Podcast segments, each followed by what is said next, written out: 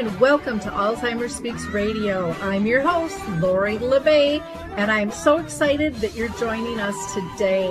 We are going to have a fascinating conversation as usual as we learn from people all around the world at all ages and stages of life. Stay tuned as we shift our dementia care from crisis to comfort.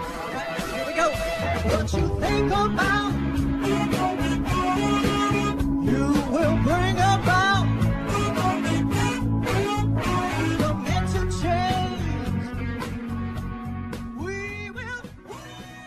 Well, hi, everyone, and welcome to Alzheimer's Speaks. I'm so thrilled you can join us today. We're going to have a really interesting conversation.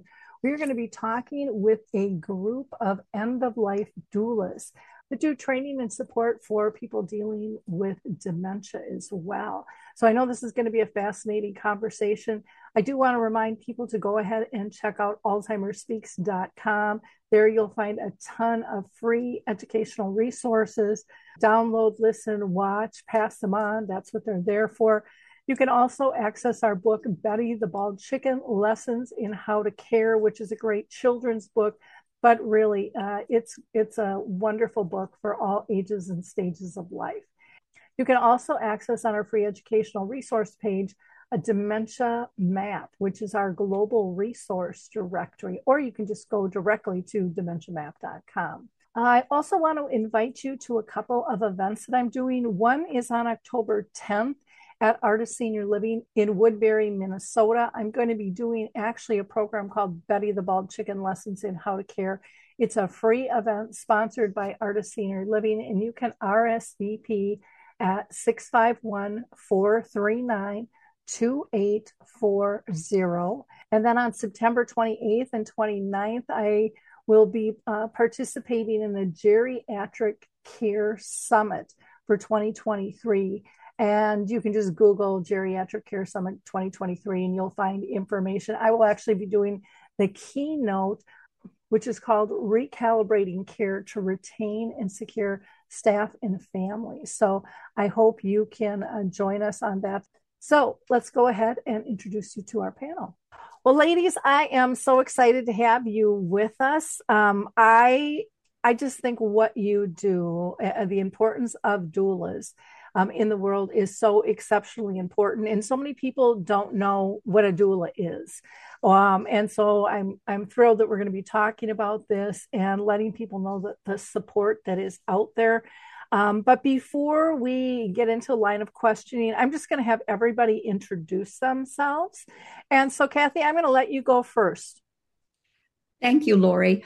I'm Kathy Bates. I am a social worker, a geriatric mental health specialist, and an end of life doula and educator. I've been in the healthcare field for over 40 years in quite a variety of settings, including uh, skilled nursing and a private counseling and long term psych. Thank you. Wonderful. Thank you. Colleen, you want to go ahead and introduce yourself? Oh, thanks, Lori. Uh, my name is Colleen Hewes, and I'm uh, have been a registered nurse for over 40 years with specialties in geriatrics and psychiatric mental health. I've worked on a hospice team and uh, an ICU, geriatrics ICU, and a, certified as an end of life doula and a conscious dying educator. Right. Thank you. And Kathleen. Thank you. I'm Kathleen Putnam. I am a grief coach, end of life doula, registered dietitian that specializes in trauma and nutrition and self care, and um, am thrilled that I'm also a trainer with the Gentle Passage Doula Collective. Great. Thank you. And Bonnie. Hi, everyone. I'm Bonnie Blachly, and I am also a a registered nurse, and I've worked most of my career in long term care. Uh, I spent the last uh, 10 or 12 years teaching at the University of Washington School of Nursing. Uh, I'm a certified end of life doula as well, and one of the founding members of Gentle Passage Doula Collective. And Bonnie, do you want to give a plug for Maureen who wasn't able to make it due to just medical procedure? Oh, sure. Maureen uh, Curis is one of our other nurses who uh, were, is a founding member as well. She uh, has a wonderful experience working uh, as a hospice nurse in the past. She worked in oncology. Um, and she focuses her work right now. She has her own company called uh, Radiant Morning, and she focuses on um, advanced care planning. And uh, she's a wonderful connector out in the community. Fantastic. I, I, wanted to make sure that we covered her as well because she's been so helpful at pulling us all together, along yeah. with, I'll give a plug for Pat Sylvia, too, who is oh, yeah. just a, a dear friend to all of us. So uh, connections are so important and it's amazing who you get mm-hmm. to meet through those through those conversations. So i always start my show asking every one of my guests if they've been personally touched by dementia in their own family or circle of friends. And and kathy i'm going to start with you if you don't mind. Uh, absolutely. Um, i was uh, a young uh, mother when my grandmother had a very psychotic uh, dementia alzheimer's and in fact, she was living in uh, San Francisco. And um, some of the things that the family had to deal with is can you imagine uh, in San Francisco running down a set of stairs and being naked?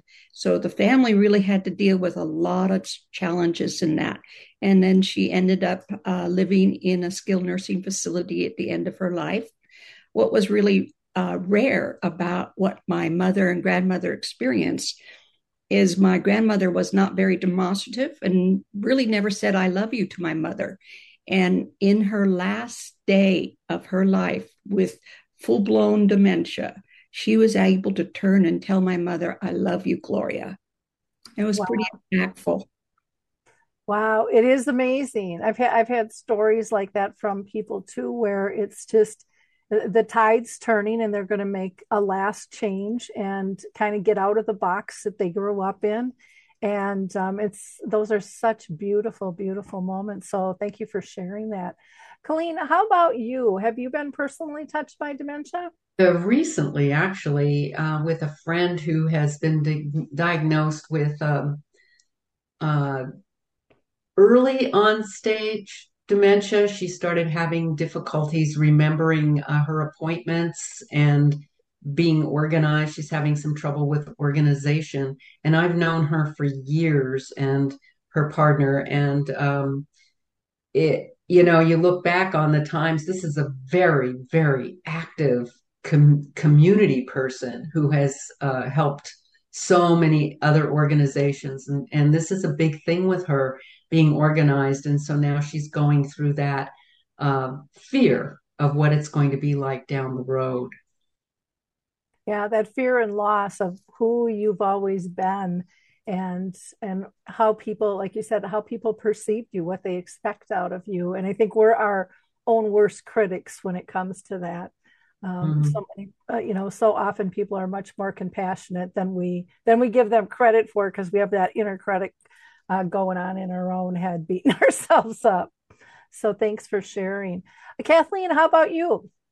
Yeah, I had a grandmother who uh, suffered from dementia, but I was quite young.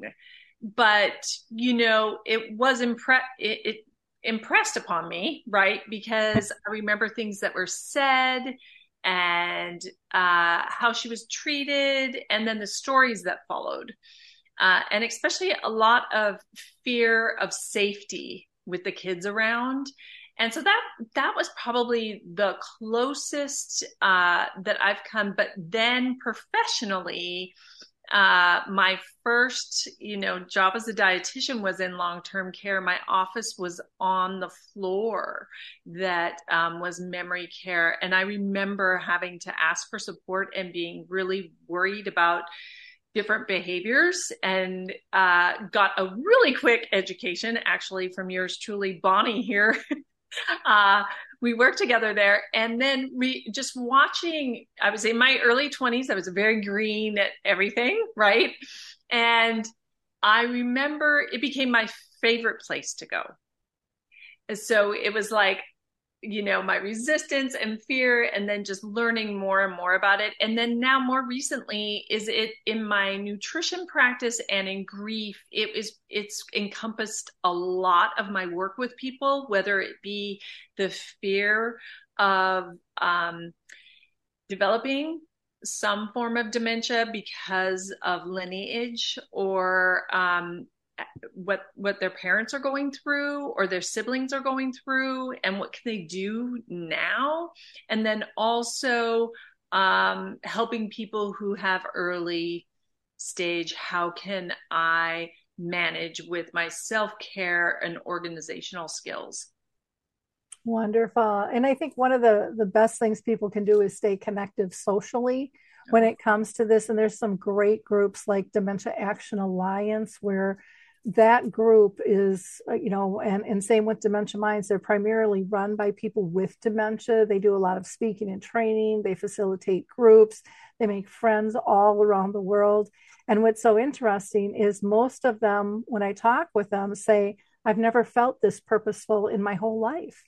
You know, now that I have dementia, it's like I, I it's they say it feels kind of backwards because it's not what you would expect but once they get through that kind of grief process they really feel at home and like they're making a difference and i think that's so important for all of us. So thank you for sharing that. Bonnie how about you? Have you been touched by dementia in your family or circle of friends? Yes i have. My uh actually with my father who uh, was 93 when he died, but uh, and he was perfectly alert, oriented, and doing everything normally until he had a stroke. And he uh, suddenly one day he was clear, and the next day he was totally confused, and he had stroke-related dementia, and um, and that I think was really difficult because it, it's like you have to change your whole mindset and thinking so quickly and so fast.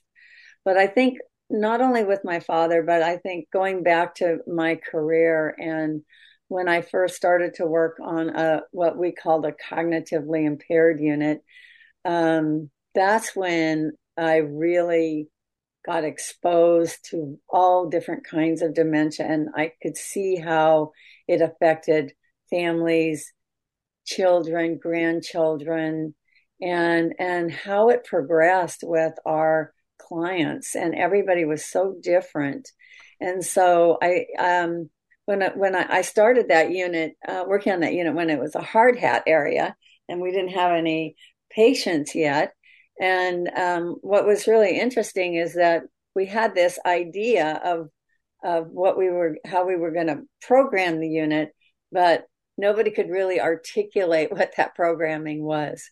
And so um, we had the great fortune, I think, of really identifying and creating a program that would support and sustain not only the residents who lived with us, but also with their families and friends. So that was very exciting to me. And it's one of the reasons why I still am really interested in working with families and uh, their loved ones uh, through through end of life doula work as well. Well, I love that you mentioned with your programming in terms of supporting the person diagnosed as well as their families. I'm doing a um, a program for a, a, geriatric conference. And what I'm talking about is recalibrating kind of senior care.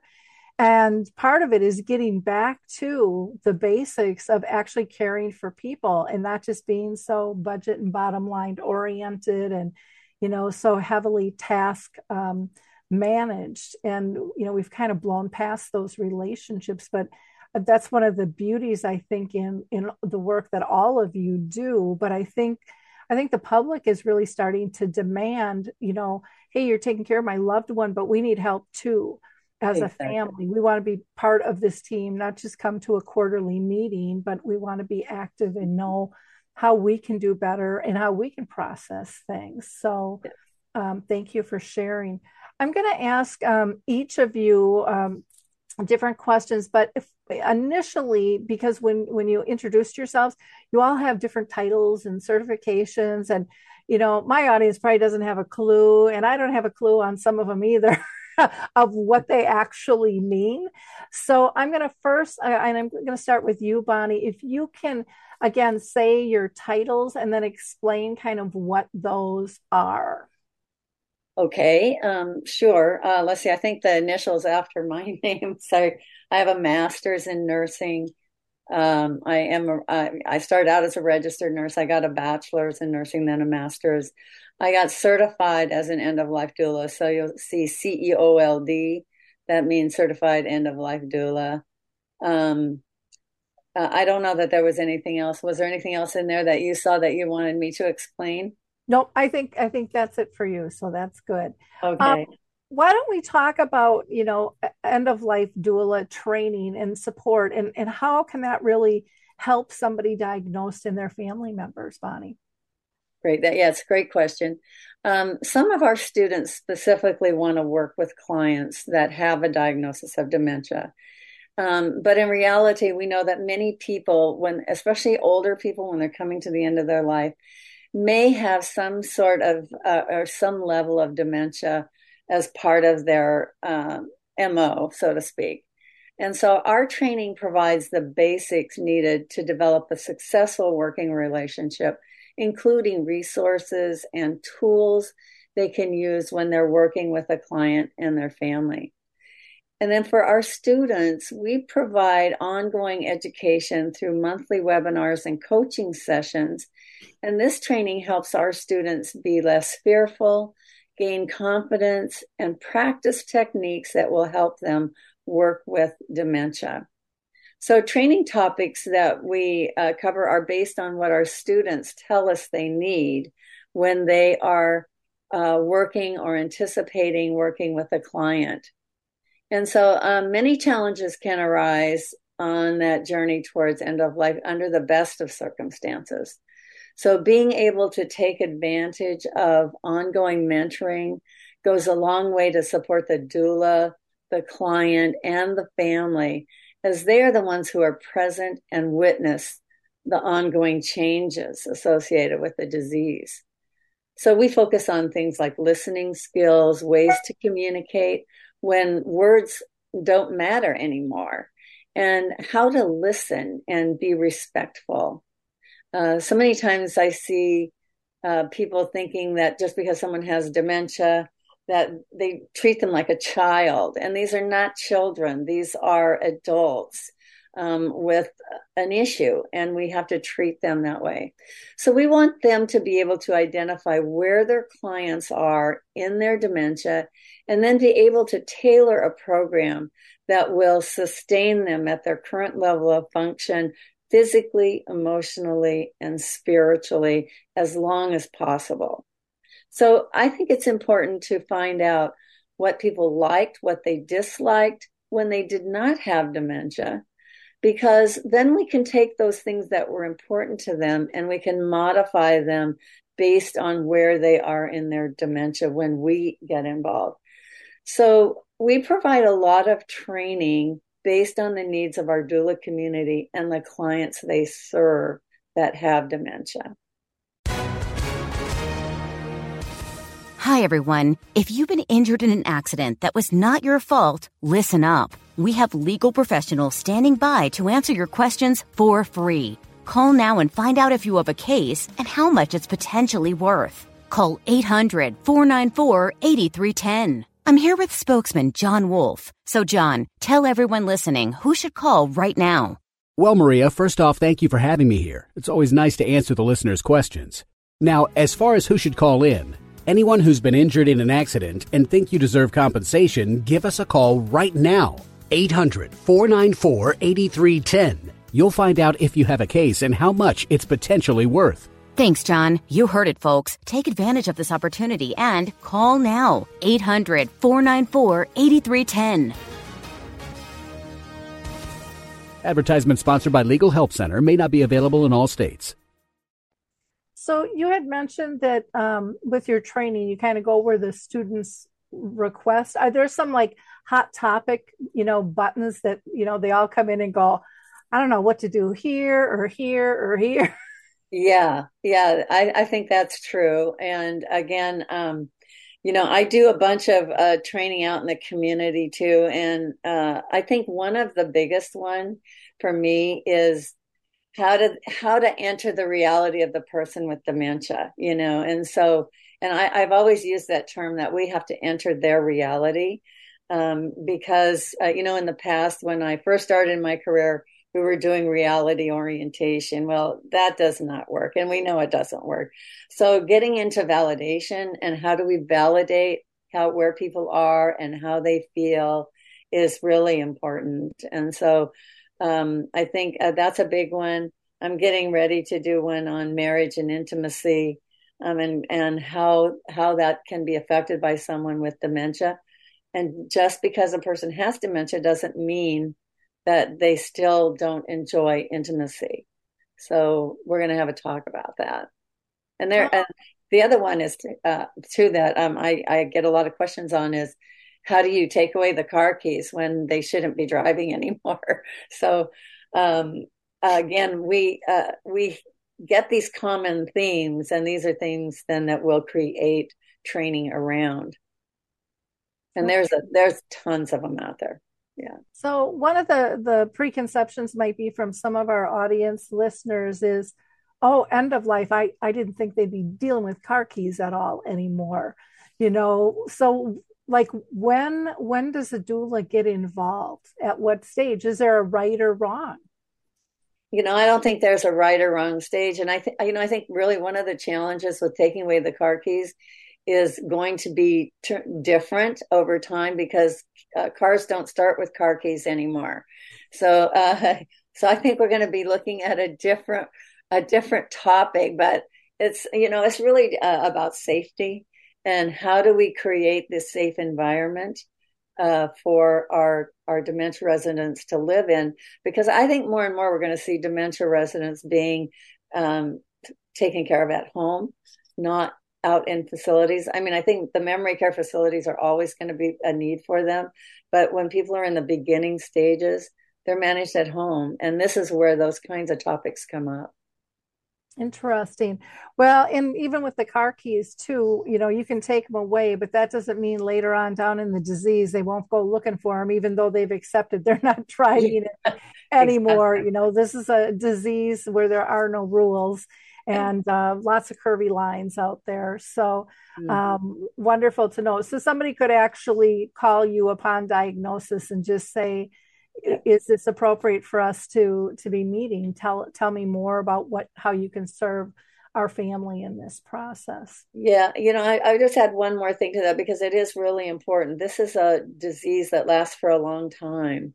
And even though somebody might not be terminal at the moment, I do get involved with people with dementia early on, um, just to help them through the, the the little crises that help along the way to help them anticipate them versus having to be reactive.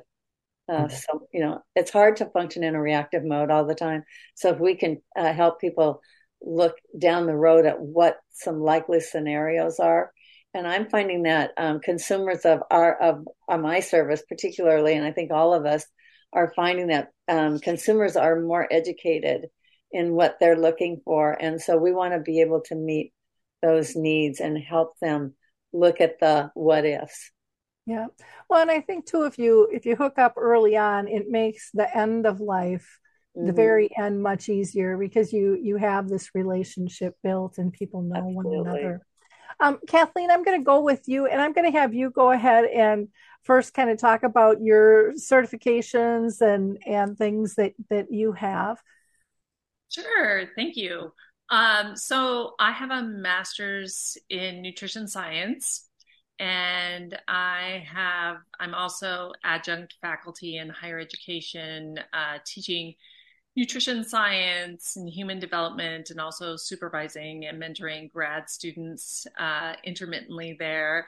And then there is the certification as a grief coach and end of life, which um, really is like a life coach training, 148 hours of certification that really is focused on end of life and grief. Um, and then I too have this certification as an end of life doula. Okay, great. Well, for you, I'm wondering what's the difference between other support groups and working with doula trainers? Um, you know, there's there's so many options out there, and yet most of us don't even know the options exist because you don't know what you don't know. But then, as you start, you know, digging out there, um, it gets confusing. It does get confusing. And what I want to say about that is that um, in my heart and really our intention with our training is to really fill in the gaps that we have seen personally and professionally not being met because of so many circumstances the overwhelm in the healthcare system the um, limited access to resources etc so it's really been a calling um, around that. So the end of life training really creates a platform to learn and grow and connect and feel empowered as well as supported. And really the basis is having a place to come that and learn how to be self-compassionate. You talked about that inner critic. And um, the foundations in self-compassion um, evidence-based theory is really that we're in a human body which is imperfect and so is everybody else so you're not alone and to really start to learn and cultivate uh, a way of approaching that with kindness and not that inner critic because that just adds to suffering. And so you're going to be amongst a community that has that intention that's very um, intentional and mindful. And that we also, in our training, and it is training, which means the only way that we learn is that we repeat these skills and we integrate them and we take for us first what works for us so that we can be not in that reactive mode, but really allow ourselves to practice that integration so that we can make space for whatever is coming up for me to be sitting alongside, um, whether it be my loved one as a caregiver, or maybe it's me and my fear of death and dying, or maybe it's me really cultivating um, more and more skills to be able to bring this to what I'm already doing. and so making sure that we also have a place where there's not just one of us that's carrying this as a trainer in training, but that we have a variety of experience and backgrounds, as you're going to hear.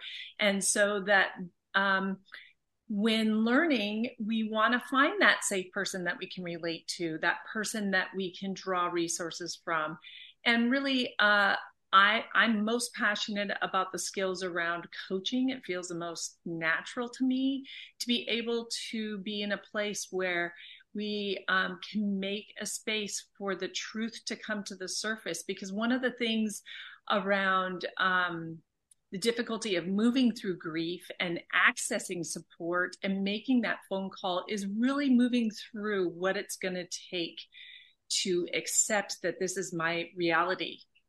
And so with coaching, it's moving into this place of curiosity instead of judgment. It is um, really helping do one thing at a time and deal with, with the overwhelm, just to take one new step um, so that we can cultivate a way of being with one another that fosters openness and allowing, you know, when we shut down, when we're resistant, but not making emotions good or bad, um, but really finding a way through whether it be in rituals or in regular community connection or through ongoing meetings of education or really listening to the experience of someone else so that we can really collaborate and empower one another and tap into our inner resources and also be able to share resources for one another so that we really then start moving this uh, paradigm that we're experiencing where we're independent and we're alone and that the re- that the answer is always medical um, and that um, can really potentially for a lot of people um, really feel isolating and also stigmatizing and reinforce if I don't have self compassion, a lot of inner critic that this is my fault somehow.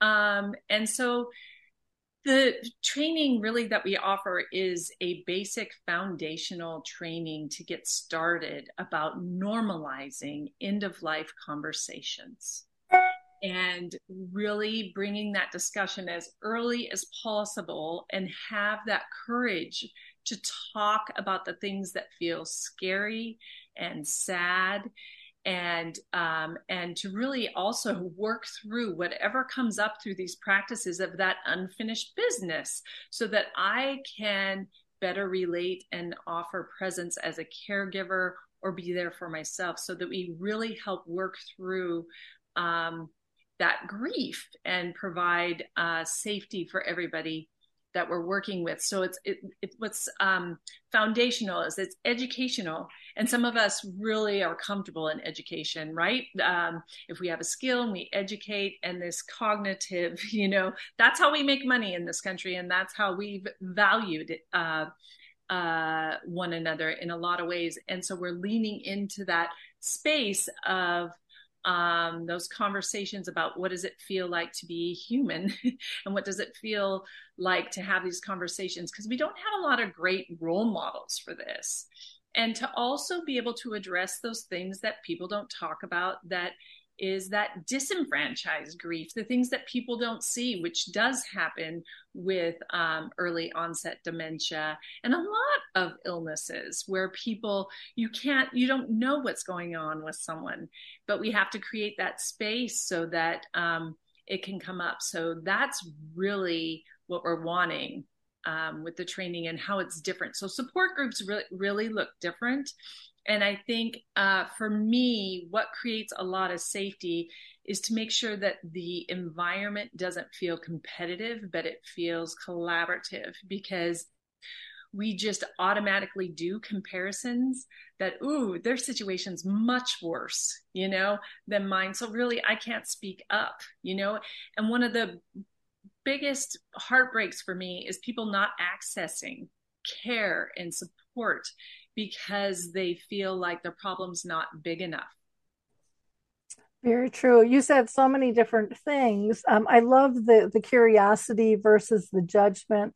I love the the truth and the authenticity. You know, creating that safe space to have real conversations to allow people to feel, because we don't feel like we can show those things. And and one of the things I'm sure you guys run across a lot is not every family gets along and is loving and yet you are they're still there. And so and the family dynamics are all different and and those things have to be dealt with differently and they have to be you know like bonnie said even with person with dementia they still have to be validated no matter who the person is because that's their reality. And how do you how do you move through those things um, the other thing that, uh, you know, to me, one of the differences that I see is that it's not an eight week course. That's one of the things that I hear so often from people is I don't want an eight week grief course. I go to it, I feel better, it's over, and I go right back to where I was, and I got to start all over again. And what I've always heard with doulas is it, it can really be customized to what the needs are um, also, in terms of being able to be multifaceted in terms of taking that Western medicine and Eastern medicine and legacy piece and educational piece and pulling it all together instead of going, okay, now I, I made an appointment for over here. And then don't forget Thursday, you got to go here. And then they they get stressed out. But to know there's one person, and I'm sure you all do it a little bit different, and, and not that you don't collaborate with others. But I think you take a lot of that heavy weight off in terms of knowing there's one one person I can really rely on and trust that knows everything. And is that um, am I um, misspeaking on that, uh, Kathleen? No, not at all. I was going to add.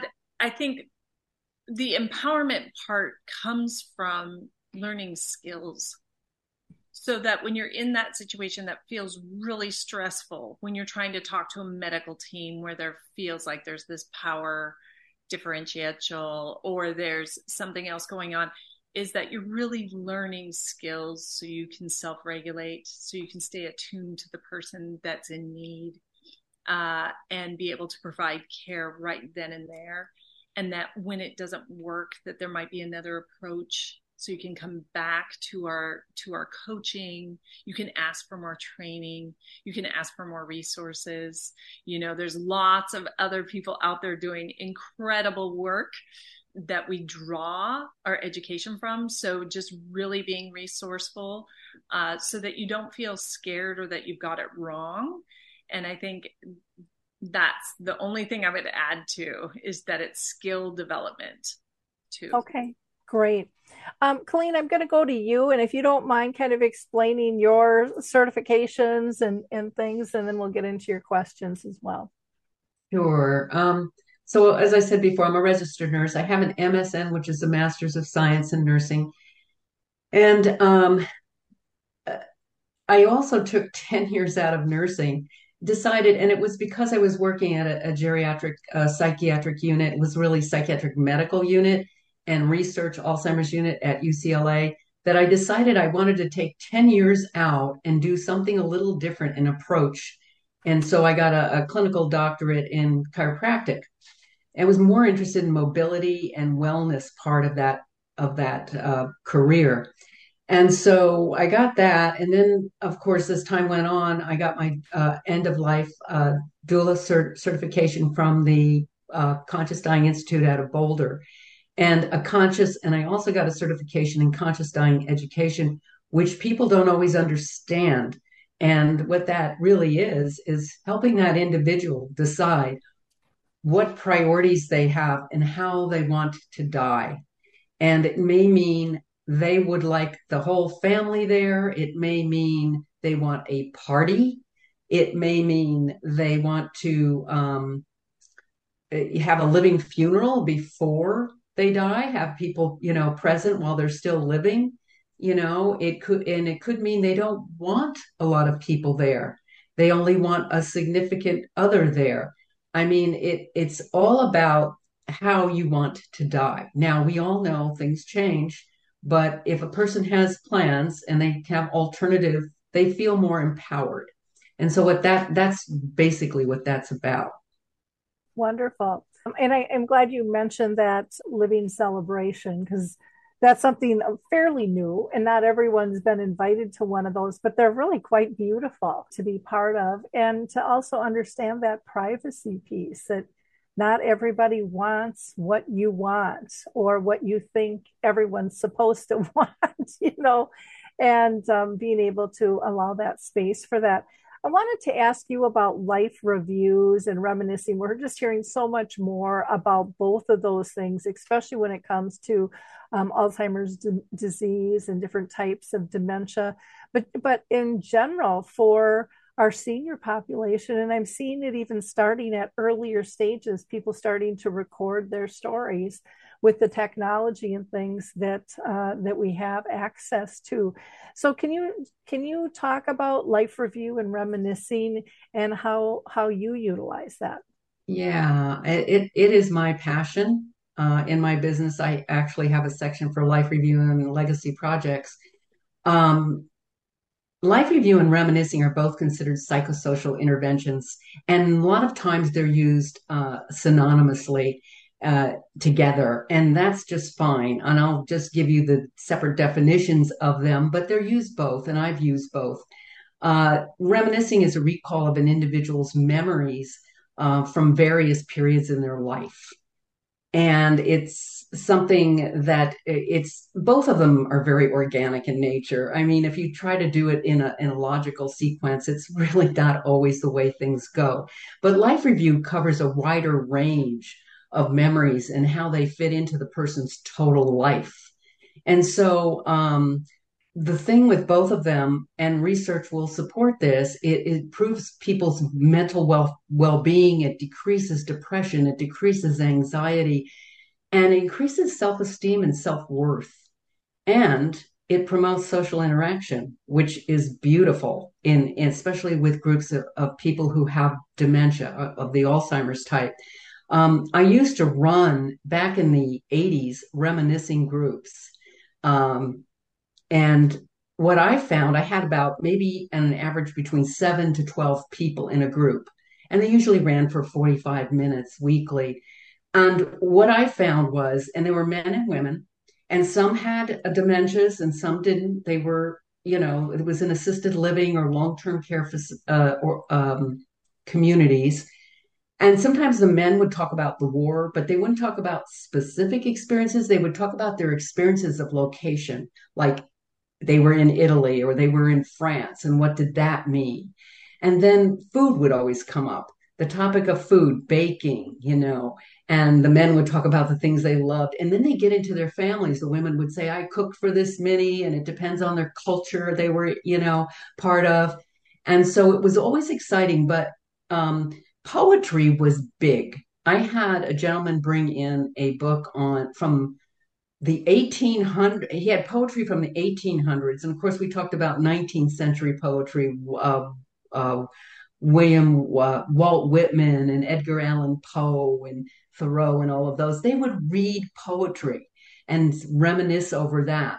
So research has shown that it's highly effective with alzheimer's disease and improving quality of life so doulas do play. We have these. We have this in our program. We have legacy and life review. And September nineteenth, I'll be doing a webinar uh, on uh, legacy and life review. So we really stress this. And doulas play a role because it can either be one to one, and you can bring in the family with this because the family can also support the memory of the individual and get them involved with this. So it's uh we i teach at cancer lifeline. I teach a class um and and uh life review is part of that class.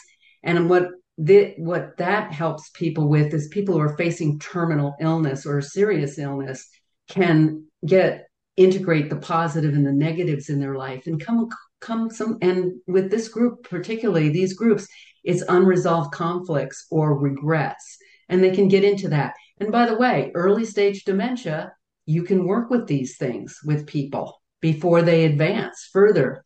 So, dementias, um, we know, disrupt the short term memory process. And the nice thing about life review and, and um, reminiscing is it goes around that short term storage and you can access the remote. And what I have seen is is the people don't have as much um, what do I want to say uh, law they don't have the same feelings of loss and frustration because they can access the remote and feel like they're part of life still. And that's where the positive self-image comes in and the socialization. You feel like you're still part of something. So uh, we do one other thing with when you're doing either one-to-one with life review or reminiscing you're using active listening. And in our program we call that holding space and that is the compassion you you you're totally present for that individual and you're not fixing things for them and you're not making judgments because we have non-judgment as part of being doulas. And uh, because you can do that you can kind of re-energize your clients who we call them clients because they they feel like you really are there and you're you're there for them. So really it's all about remembering uh, sharing and reflecting. That's what I think these tools are used for. And there's so many in Life Review, we even have reflection questions or a set of questions, and you can go through those. But like I say, it's very organic. You may not, the person may say they're not interested in doing Life Review, and before you know it, they're in it because they remember something that they want to talk about. So there's the so there's all kinds of things you can use and i and i love the the things that the alzheimer's association has or other associations with the baking cover the magnetic picture boards that can help with people with alzheimer's disease and they can learn they see the tools that are used in baking and it promotes their memories of what when they used to bake. And the same thing with being a handyman. They have a magnetic board for that in building and things like that. So there's a lot of things and tools you can actually share with families to help their loved one. And um, the benefits just keep going on and on. And I think that's the most important thing about life review and reminiscing. Wonderful. I'm just going to mention a couple other um, tools. I don't know if you're familiar with Nana's books but they're like eight and a half by 11 big print. One side has just a picture and then the other has few words. And what's nice is if someone is still able to read, it's short, they won't get lost in it. Um, or you can read it to them, or you can just focus and reminisce with the picture. So, I mean, you can use it a lot of different ways, and all ages can participate. And that's one of the things I like about Life Review and reminiscing is it's educational for everybody um, to be able to learn things and, and capture things. Um, the other is just a tool that I created called Your Memory Chip Journal, and it's a companion tool to your memory chip. But the journal you can download on my site um, if you go to the free resources area and it's just for family or friends to bring a picture and then write a, it can be a few words it can be a story it can just say who's in the picture or what it was about but to be able to leave it for others to continue to reminisce because i learned through my own experience you know my mom had dementia for 30 years. My dad had brain cancer and you know going through both of their journeys. I I learned stories I never heard of before that were some of them were just downright hilarious and they weren't going to tell us kids because you know that's not how a parent's supposed to act but that's how my parents acted you know because they were they were young at one time too. And they were just really neat pieces to be able to see and hold and and feel um, that you didn't know before you know just it just that whole reminiscing and life review just broadens your picture of who that person was and is um, in your life. And I think that that's really important. So thank you for sharing that, Colleen. Um, Kathy, I'm going to go to you, and I'm going to have you again first start out with your your titles and certifications, and just explain those to people, and then I will get to your question as well. Certainly. I am a social worker, but not an MSW. I've been in healthcare for a very long time, actually since 1975, when I started working with emotionally disturbed adolescents in a psychiatric setting, and then chemical dependency. And I have a bachelor's degree in criminology corrections. Um, but my experience as a social worker started in 1994 in long-term uh, skilled nursing settings and i too worked with bonnie in fact one of the most interesting um, folks that we had we called them residents in that environment of the skilled nursing was the gentleman who actually did the entire chapter of dementia was actually a resident of mine there at that setting a long time ago I also have certification uh, in gerontology from um, University of Southern California, and I'm a mental um, geriatric mental health specialist with certification out of the University of Washington. I'm a hands-on person, so I've been in private practice for over four years, and currently I am uh, working as a social worker in an adult day program. And many of the things and situations people have been mentioning I'm helping folks cope with and providing uh, what we call deep listening, holding space, and um, also providing a caregiver support group. And that caregiver support group is for uh, loved ones who have dementia who are attending the adult day program or from the community uh, of which they live in. Wonderful. Well, Kathy, I want to ask you, uh, you know, in terms of your impact with people living with dementia, um, can you share some examples of how you've how you've worked with them? Certainly, uh, there is one particular. Well, there's many stories. I have lots of, of different ones, but this uh, particular story I felt was uh, quite remarkable uh, because uh, she was a 69 year old nurse um, she and her family engaged with me in the very midst of COVID in July of 2020. And um, this gal had had Parkinson's for over 15 years.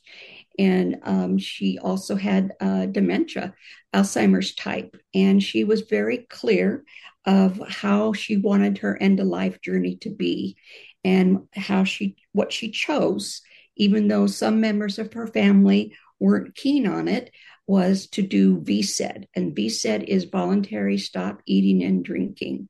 Um, this uh, this client of mine was actually a um, oncology neurology nurse, so intimately she truly understood the uh, dynamics and the projection and journey of uh, progressive Parkinson's and dementia.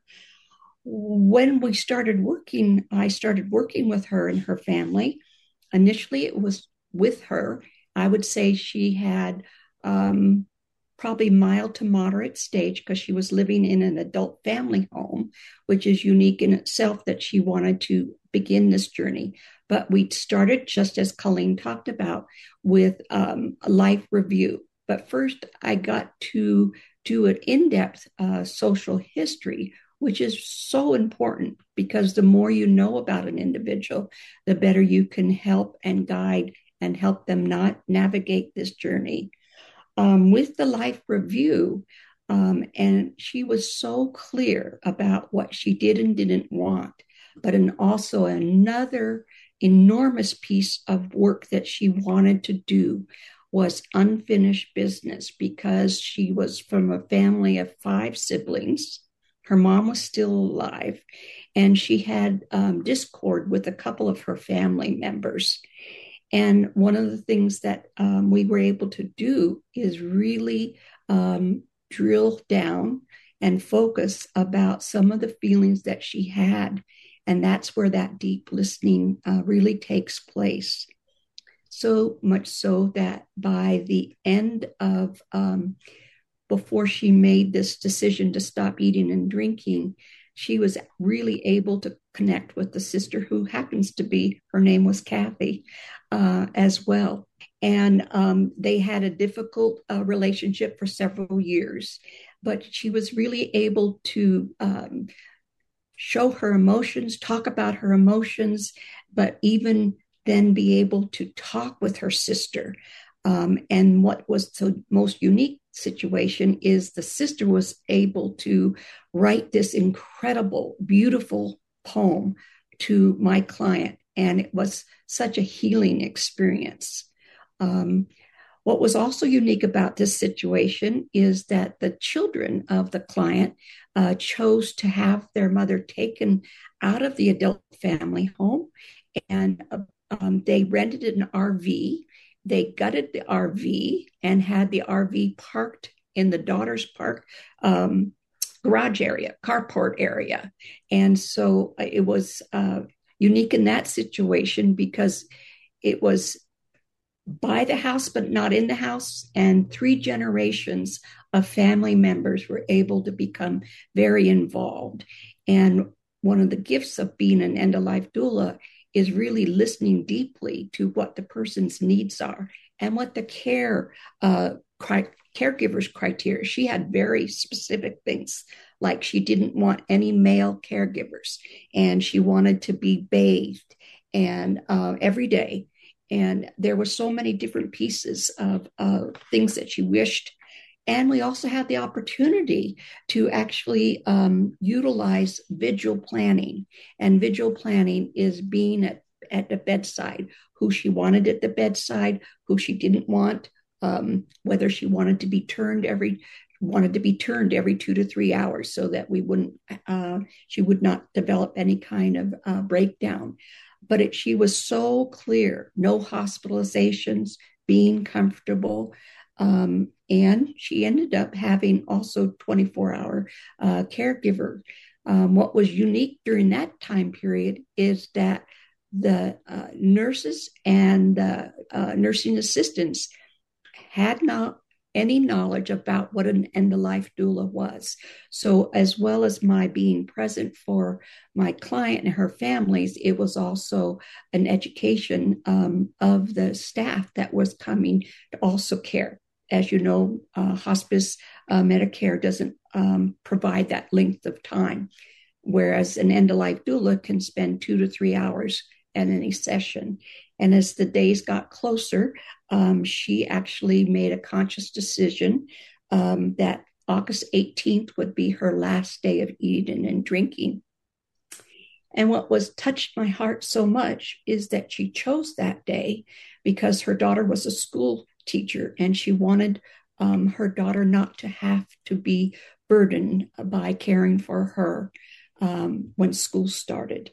It was really quite emotional.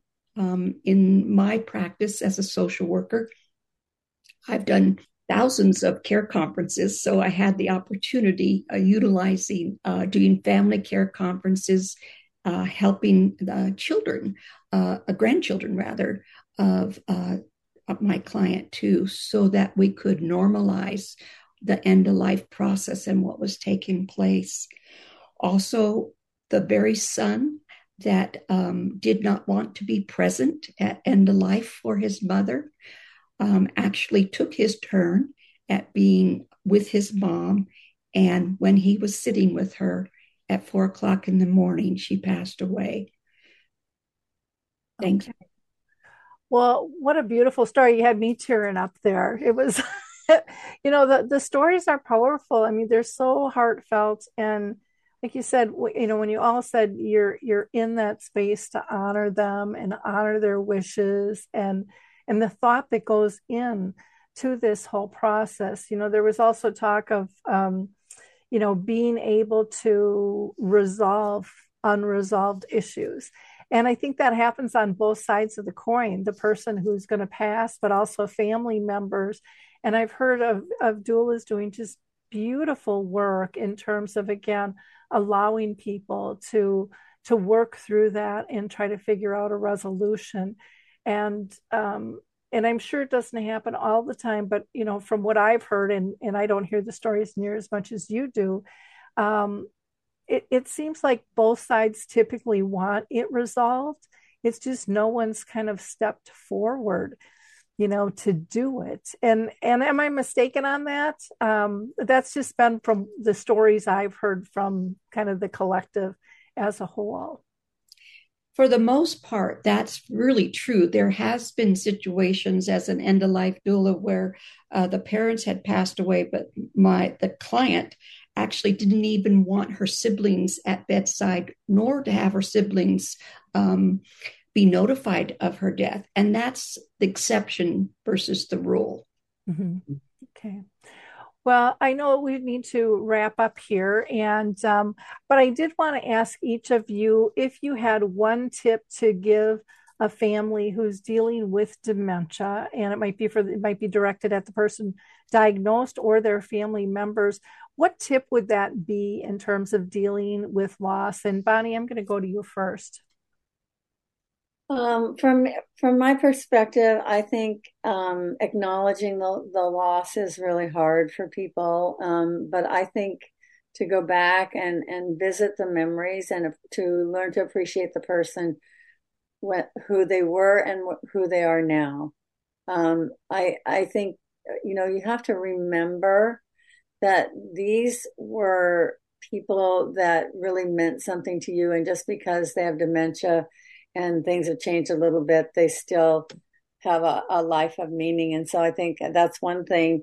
And, and then just the, uh, the other thing I would just say too, when you experience loss, I think you have to really lean into that loss and, and embrace it um, in order to get to the other side of it. So um, I think those would be my tips for that. Great. Colleen, how about you?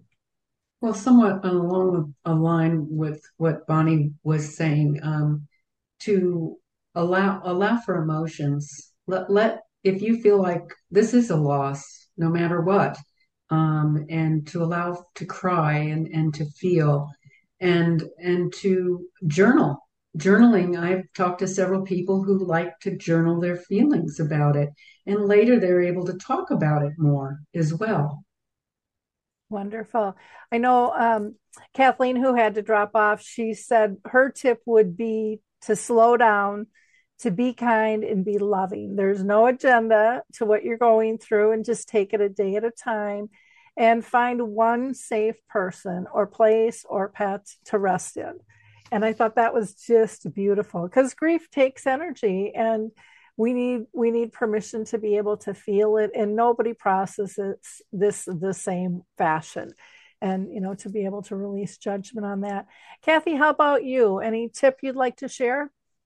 I think one of the things that i share with folks is that the person with dementia is our guide and to uh, encourage that uh, unfolding of the journey they're going to be teaching us and we learn something every single time when we have interactions with folks And I guess the other thing is to acknowledge that a person with dementia, their feelings as they move towards end of life is some of the most powerful part of them as well. And to listen to that. Exactly. Um, good, good advice. Well, in wrapping up, I just want to thank each and every one of you for um, your insights, your your advice, and your your passion to be doing the work you're doing. Um, you know, the passion and compassion is so necessary, especially in the world we're living in today. I think it's a missing link on a lot of levels. mm-hmm. And um, what people can learn through this journey is something that they can take with you know through the rest of their life journey and and apply some of these skills to um, so again thank you all for for participating. And for our listeners you know i'd like to ask you to be a giver of hope. Take a second and just be um, be that giver of hope. Like click and share this episode with your sphere of influence. You don't know who in your sphere is dealing with with things like this and, you know, yes, we're focused on dementia, but it's so much bigger than dementia. End of life doulas are really about living life well and wrapping it up and putting a bow on it at the end. That's kind of how I look at the work that you guys do. Mm-hmm. And just um, who doesn't want to have someone who really gets you and listens to you and has an authentic response and who validates who you are and what you're feeling? Everybody needs that. That's called belonging. And I think in society today, it's again one of those missing links. And we need to learn to be kinder. We need to slow down. We need to listen. And so, again, be a giver of hope. Um, pass this information along. You can go to the ladies' website, which is uh, the Gentle Passage Collective.com. Um, they are also on LinkedIn. They have a Facebook page. And then there's another link to their TV show that they do, a different kind of doula. And uh, so check that out too, because they do some interesting interviews. I know I'll be I'll be honored to be one of their guests coming up here soon as well. So I'm looking forward to that. And again, you know, please feel free to like, click, and share, comment. We would love to we would love to hear your thoughts on the Gentle Passage Doula Collective and the work that they're doing. Thanks, everyone. We'll see you later. Bye bye. Hi, I'm Lori La Bey, and I wanted to tell you about Alzheimer's Speaks, which is another great podcast. You see, my own mother lived with dementia for 30 years, and I felt lost. Did you know every three seconds someone in the world is being diagnosed with dementia? Odds are it's going to hit your families too. We want to help you connect to services, products, tools, research, and stories so you can be prepared. Please subscribe to Alzheimer's Speaks on your favorite podcast platform.